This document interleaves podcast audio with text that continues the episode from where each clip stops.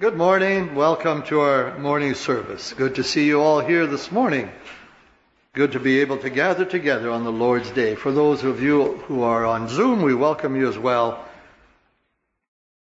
We welcome at the pulpit this morning Kirk Sinclair, and he will be with us this morning to open the Word of God to us. Today we'll be looking at Genesis chapter 22, so I'd like to invite you to turn there. Genesis chapter 22. This is the story of Abraham offering Isaac to the Lord. I'll be reading from verse 1 to, to 19. Genesis chapter 22. And you may look for reasons why I chose this passage for Father's Day as I read. From verse 1 Now it came to pass after these things that God tested Abraham and said to him, Abraham. And he said, Here I am. Then he said, Take now your son, your only son, Isaac, whom you love, and go to the land of Moriah, and offer him there as a burnt offering on one of the mountains of which I shall tell you. Verse 3 So Abraham rose early in the morning and saddled his donkey, took two of his young men with him, and Isaac his son. And he split the wood for the burnt offering, and arose and went to the place which God had told him. Then on the third day, Abraham lifted his eyes and saw the place afar off. And Abraham said to his young men, Stay here with the donkey.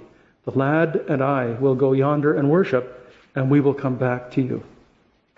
So Abraham took the wood of the burnt offering and laid it on Isaac his son. And he took the fire in his hand and a knife. And the two of them went together.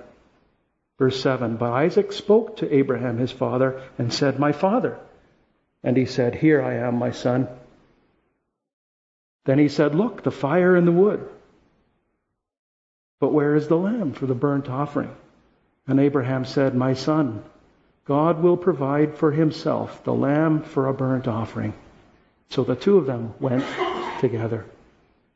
Verse 9 Then they came to a place where the place of which God had told him, and Abraham built an altar there and placed the wood in order. And he bound Isaac his son and laid him on the altar upon the wood. And Abraham stretched out his hand and he took the knife to slay his son. But the angel of the Lord called to him from heaven and said, Abraham, Abraham. So he said, Here I am. And he said, Do not lay a, your hand on the lad or do anything to him, for now I know that you fear God, since you have not withheld your son your only son, from me. Verse 13 Then Abraham lifted his eyes and looked, and there behind, behind him was a ram caught in a thicket by its horns. So Abraham went, and he took the ram and offered it up for a burnt offering instead of his son.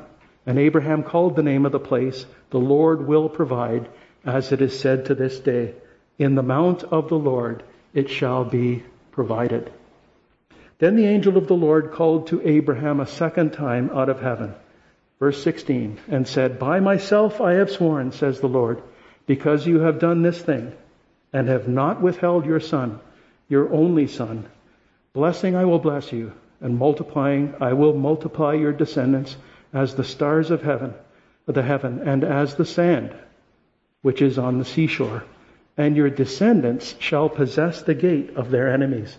In your seed, all the nations of the earth shall be blessed because you have obeyed my voice. Verse 19 So Abraham returned to his young men, and they rose and went together to Beersheba, and Abraham dwelt at Beersheba. This is the word of the Lord. Let's pray. Father, we cherish our families and we cherish the relationships in our families. We cherish our fathers and we cherish our sons. And Lord, those relationships that are built up between them, we also enjoy with you. We enjoy a relationship with you. And yet, those relationships teach us a great deal. And Lord, this morning, as we look to this passage, we ask that your Holy Spirit would, would uh, hold us fast so that we understand what you mean to communicate. Sometimes those important truths which you communicate to us are communicated without words. And so, Lord, we pray that we might put ourselves in Abraham's place this morning as we consider this message. And Lord, we, we pray that we would understand what was going on in his head, and, and Lord, that we would see the bigger picture. So, Lord, open the, the word to us today. Help us to understand this critical passage in Genesis 22. And Father, we pray that through this and through all that we do this morning, your name might be exalted in our midst. We ask in Jesus' name. Amen. Again, Kirk, we welcome you and thank you. Lord bless us. Well, today is a special day for the fathers, and God has given us a, a beautiful day to celebrate Father's Day. And uh, I'm just waiting for the technical team to. There we are. And I just want to uh, to open by saying that sometimes Scripture, and I mentioned it already, doesn't teach using words. And one of the, I think one of the examples that comes to mind first in Scripture is Romans chapter one. A wordless sermon is being preached by creation to anyone who has eyes to see, and it speaks of God's power and eternal nature without words and it does so most effectively. There are other parts of Scripture that teach without words.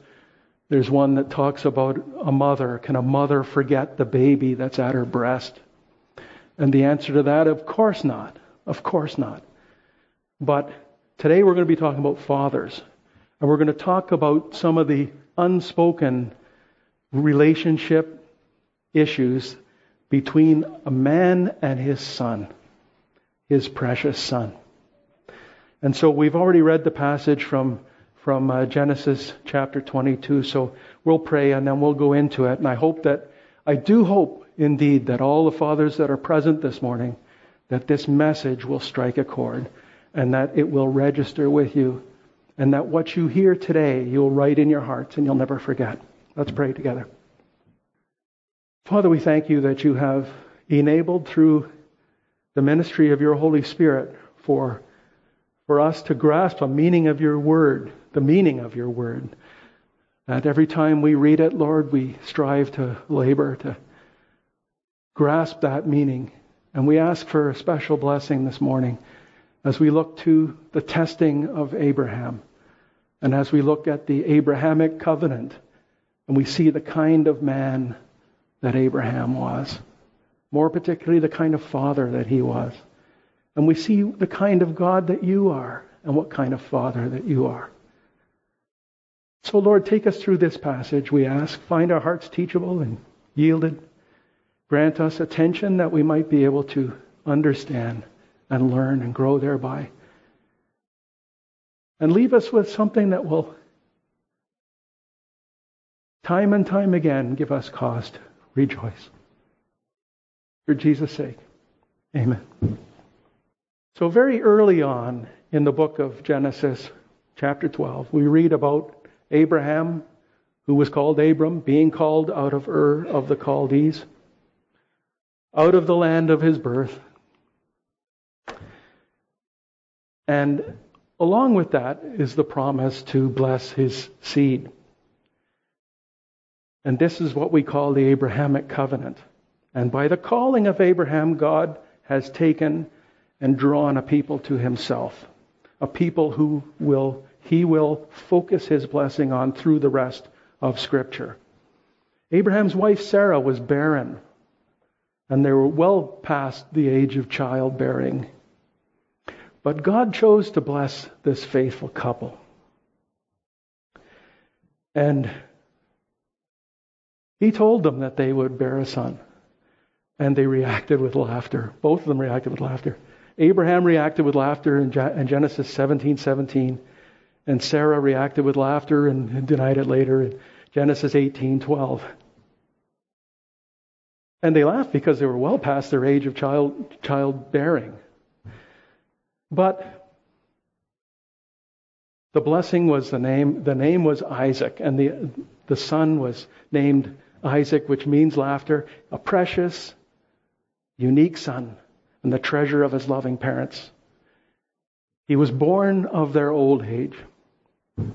He was the son of promise, which is uh, very significant because the covenant with Abraham was, was to be, uh, the path of blessing was through the descendancy of Abraham, through Isaac. They waited years for Isaac to be born, but when the boy had grown nearly to manhood, then God tested Abraham by calling Abraham to sacrifice him.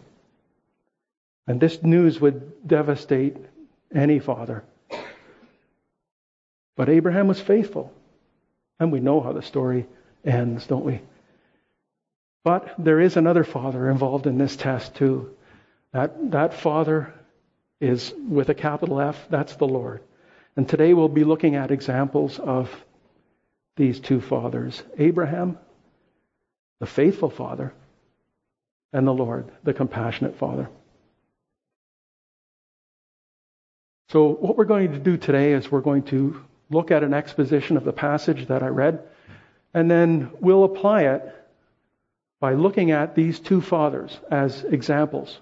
One, the father of faith, faithful, the other, the father of compassion.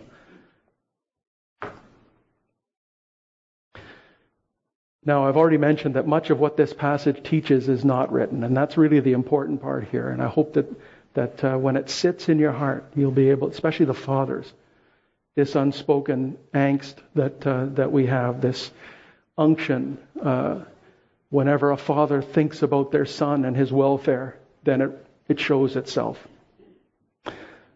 So if you've not closed your Bibles, you're okay, but if you've closed them, please turn back to Genesis 22, verse 1.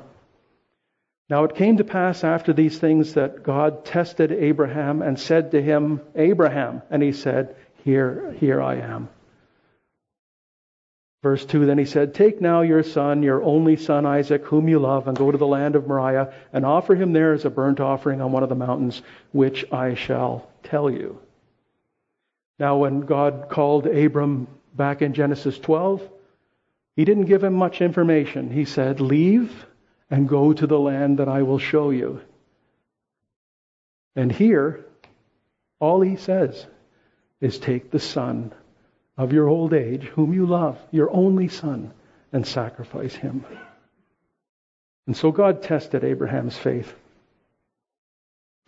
Now, it didn't necessarily please God to put Abraham through this trial and this hardship, but it was a necessary thing.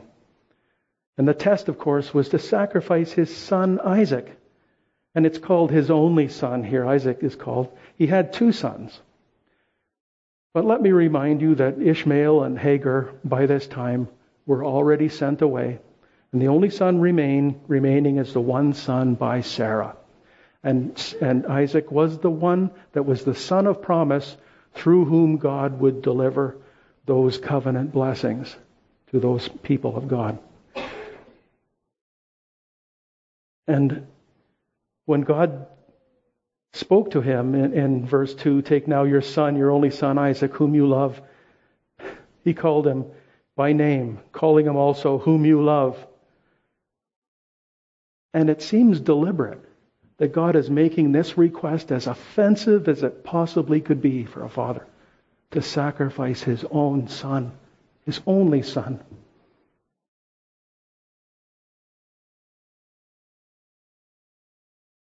And the emphasis in Hebrew, if I was to do a, a transliteration in English, take now that son of thine, that only son of thine, whom thou lovest, that Isaac. And of course, a father would be immediately searching for some kind of escape clause here, some kind of way to get off the hook. And yet God put it to him straight. And at that point, that sword must have pierced his soul. And the very next thing we read in verse 3 is Abraham rising early and saddling his donkey. There's lots that is excluded here as far as the mental processes that are going through his head, the thoughts of trying to process this request that God had made of him, a request that doesn't make sense. And the scriptures are silent about these thoughts. It was a strange request, to say the least, for God to, to ask him to take the life of his son. God gave Abraham no reason for this.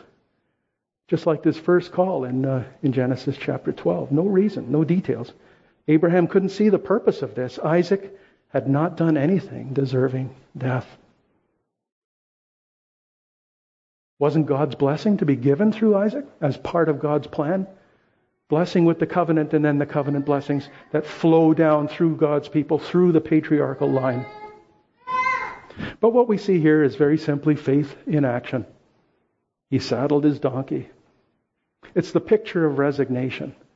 It's a picture of a man who is answering the call of God.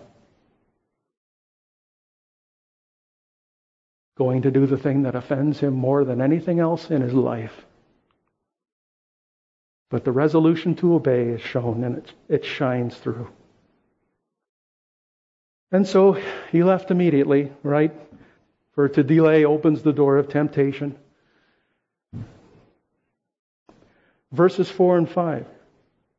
Then on the third day, Abraham lifted his eyes and saw the place far off. And Abraham said to his young men, Stay here with the donkey, and the lad and I will go yonder and worship, and we will come back to you. So Abraham didn't tell the men that traveled with them that he was going to kill Isaac. You can see that there. Why? Well, there may be several reasons there, but one of them is that they would almost certainly have tried to stop him or interfere with that.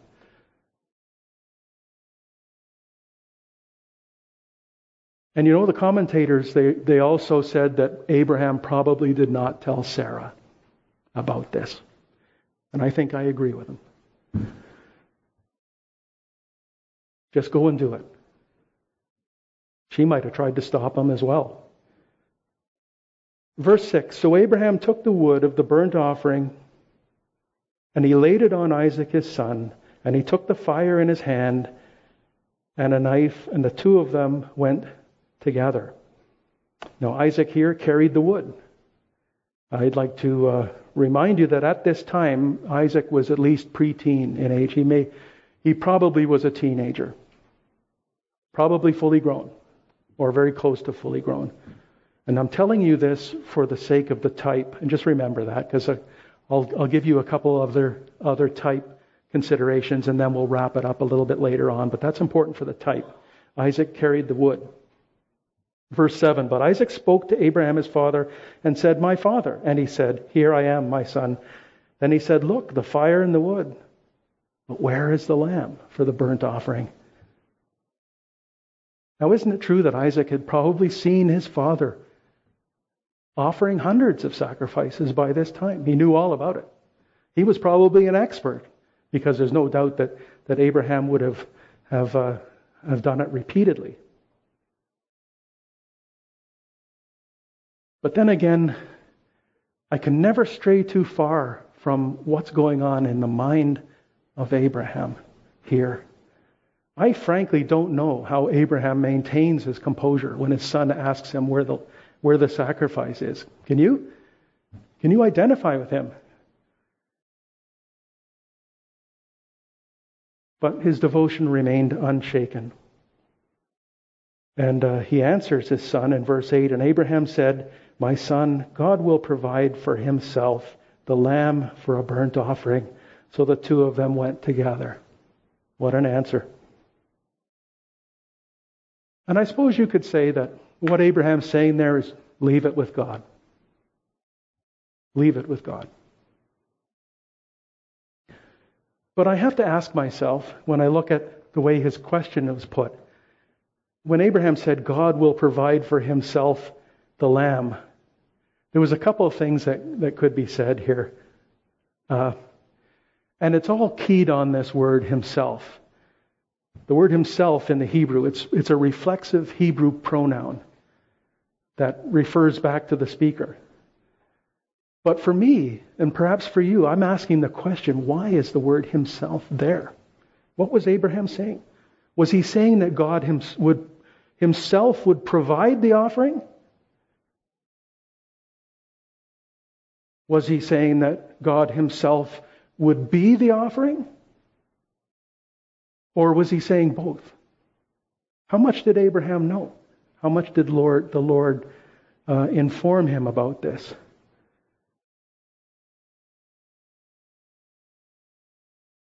Well, we knew that Abraham knew a little bit about the Lord Jesus Christ.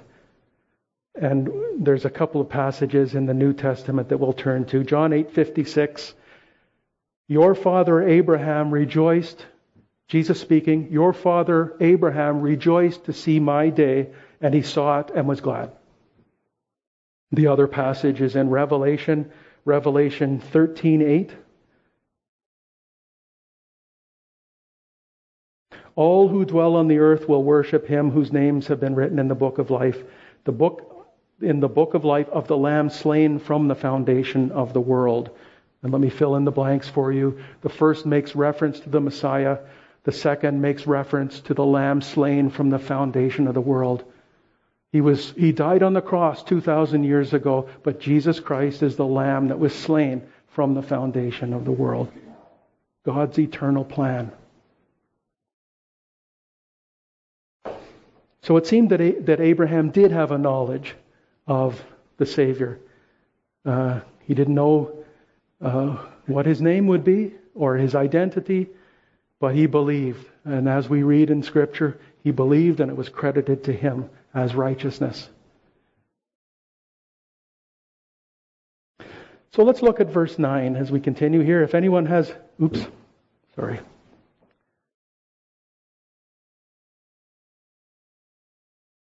Verse 9 in Genesis, verse 22. Uh, sorry, chapter 22. Then they came to the place which God had told them, and Abraham built an altar there and placed the wood in order, and he bound Isaac, his son. Imagine this, and laid him on the altar upon the wood. Now, I already told you that Isaac was not an infant or a toddler or a preteen. He was almost fully grown here, and he submits. He submits. He could have run, he could have fought, but to his credit, he submits. And remember when I said that he, Isaac carried the wood? Well, Isaac submitted. And that's another important detail for the type. Okay, just file that away for now. But we have to praise the, uh, the obedience of Isaac here as he allowed himself to be bound when he could have escaped. Verse 10 Abraham stretched out his hand and he took the knife to slay his son. All of these things have taken place. The trip is the question from Isaac. Now comes the time. Isaac is bound, he's laid upon the wood, and now the knife is raised in the air. And, and we read that he raised the knife in the air.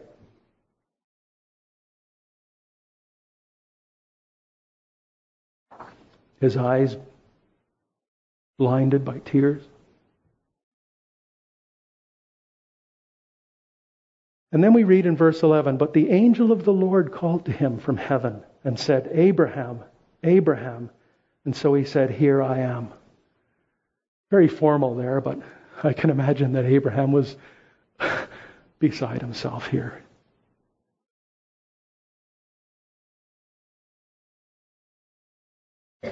And now we get to the point where my words are going to fail me. Where we have a father with a knife in his hand raised up above his head and fully of the mind to take his son's life.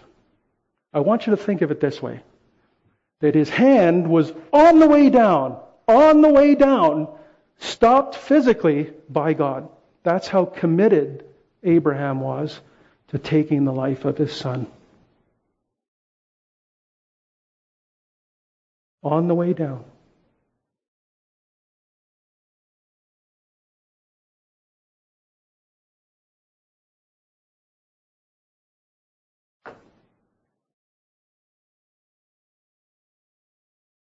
And God was pleased, it says in verse 12. Do not lay your hand on the lad or do anything to him, for now I know that you fear God, since you have not withheld your son, your only son, from me. And the blank here is only son, which is a very specific phrase. And I want you to add that to the type. We'll talk about the type in a moment. And the type is, is the correspondence between Isaac and the Lord Jesus.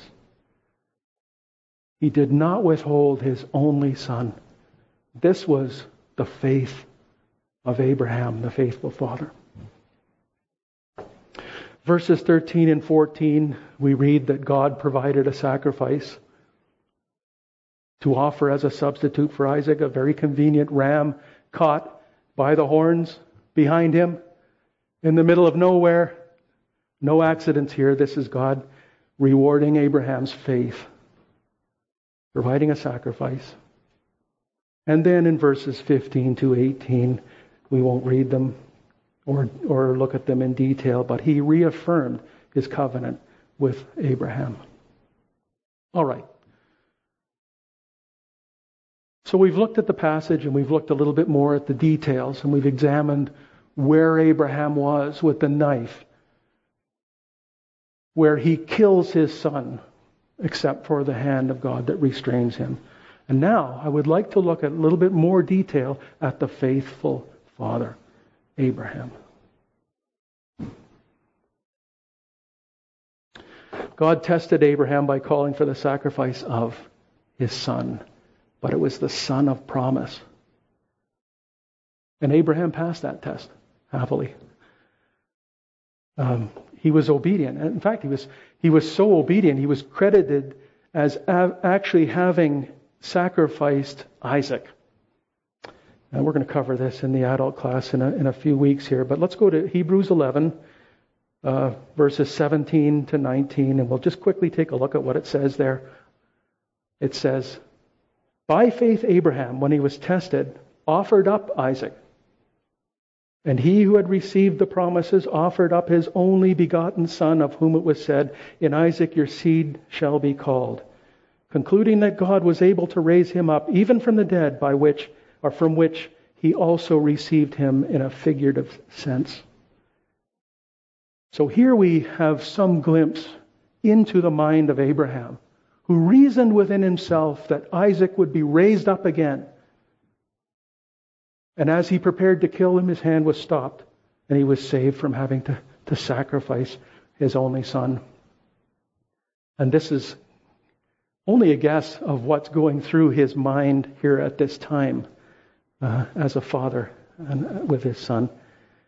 James 2:21 also as a reference. I'll read it.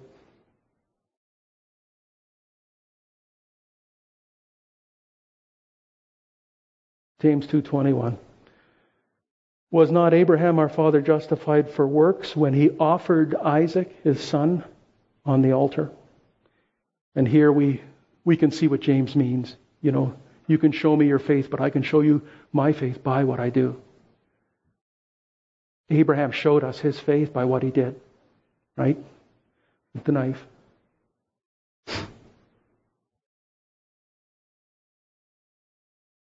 Well, obviously, what, he, what God asked Abraham goes against all a father's affections. But Abraham's faith was locked onto the trustworthiness of God, a God that cannot lie, and a God that keeps his promises.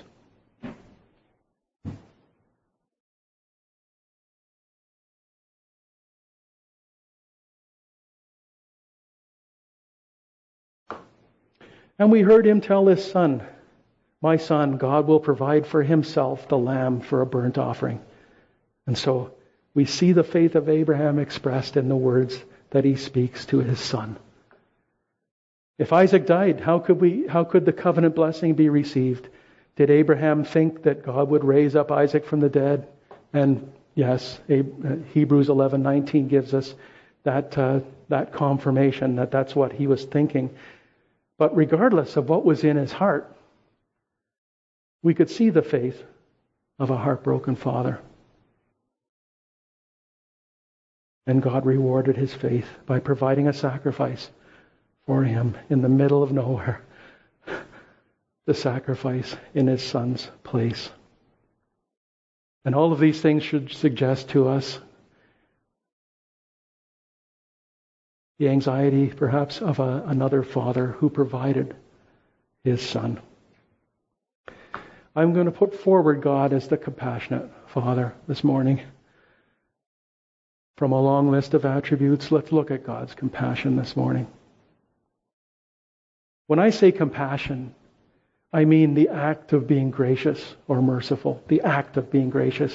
And we've talked about grace and mercy before. There, I like to think of grace and mercy as synonyms of love. God shows love to us. How? He shows us grace, which is giving us things that we don't deserve. And so he loves us by showing us grace. How else does he love us? He loves us through his mercy. And he loves us by withholding those things that we do deserve, and that's mercy. So grace and mercy. But the act of being gracious and merciful, that's compassion. And that's what we see in God. Almost everything that he does. Of course, there is a connection between God and Abraham. Both fathers, they both love their sons, and the lives of their sons are in danger. And uh, so we see similarities there. And now I'd like to go back to the types and look at all of the things that I wanted you to remember that help us to understand the similarity. It, there's some instructive value in the nature of Isaac and what Isaac is teaching us about the Savior. The first thing is that he carried the wood, just the same way that the Lord Jesus carried his cross to the place where he would be sacrificed. The second thing is uh, that he was Abraham's unique son, the same as the Lord Jesus Christ is God's unique son, the God man, unique in many, many ways. And the other thing is that Isaac went willingly, like the Lord Jesus. He went willingly to give his life for us. And so we can see uh, the types here. Uh, John 10 verse 17, I'll read because it, it's relevant here because it describes this willingness. Therefore, my Father loves me, Jesus saying, because I lay down my life that I may take it up again. No one takes it from me, but I lay it down of myself. I have power to lay it down, and I have power to take it again. This command I have received from my Father. Jesus was not murdered and the cross was some plan B or something like that. Jesus laid down his life from the foundation of the world.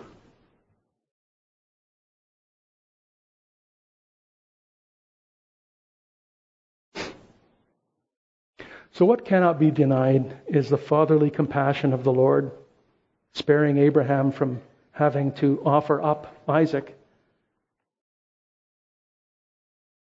seeing the, the heartbreaking test that the Lord put, put him to.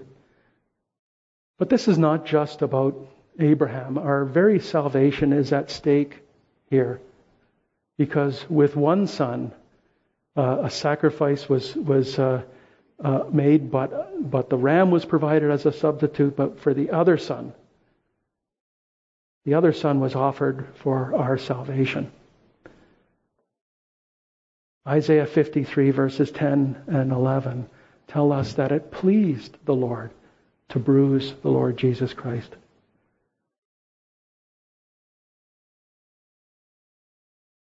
Because in Christ going to the cross, that's where our salvation lies. And so it pleased the Lord. We have to keep thinking big picture here.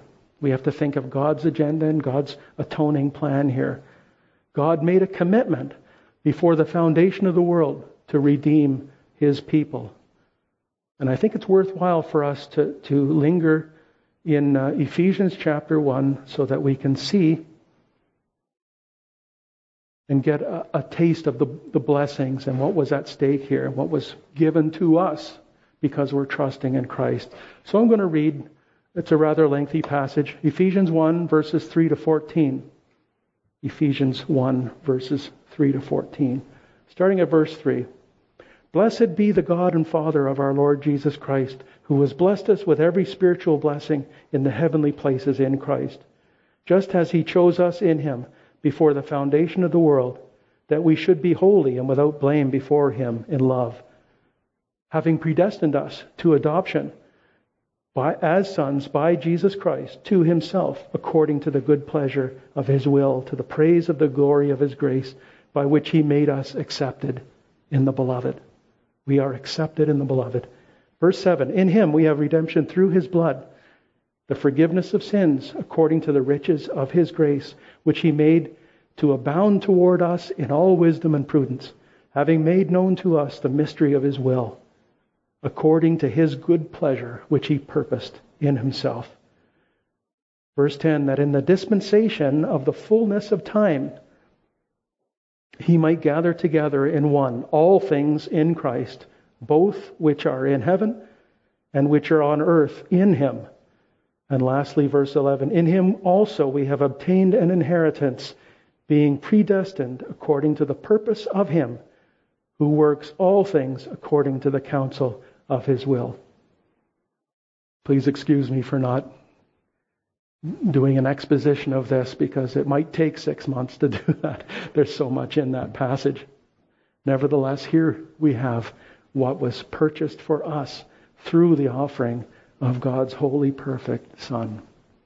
And so God was clearly committed to the death of his Son.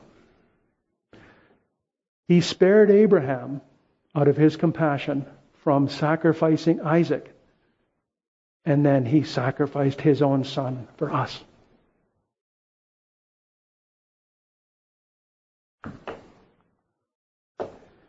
And I don't know what it is, but this life is pretty busy and we get distracted and we, we get, uh, we lose our focus. But God knows that we can become complacent. We might forget the cost of our salvation. But I truly believe in my heart of hearts that Genesis chapter 22 is intended especially for fathers to remember the compassion of God. God loves to bless his people. He delights in it. But he wants us to be mindful of the cost of saving us. What did it cost God to save us? You can be sure that a sword pierced God's heart too when Christ was on the cross.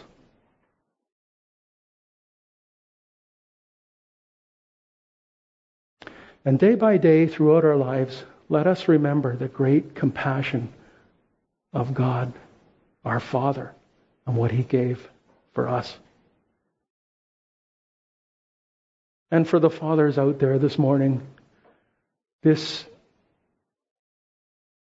strange thing that we all share in our love for our sons and daughters. This is the, un, the unwritten thing that God wants to communicate to us. I hope I'm being effective as the Holy Spirit helps. We need to remember the price of our salvation and rejoice because our great compassionate God has given us everything in Christ. Let's pray.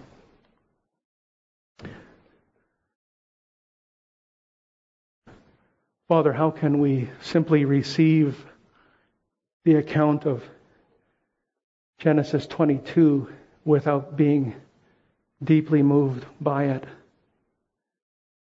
For the love of a father had to be overridden by the faith of a servant. Yet, even when asked to give his own son, he did not withhold. And Father, we rejoice because we know that you did the difficult thing in giving your Son for us.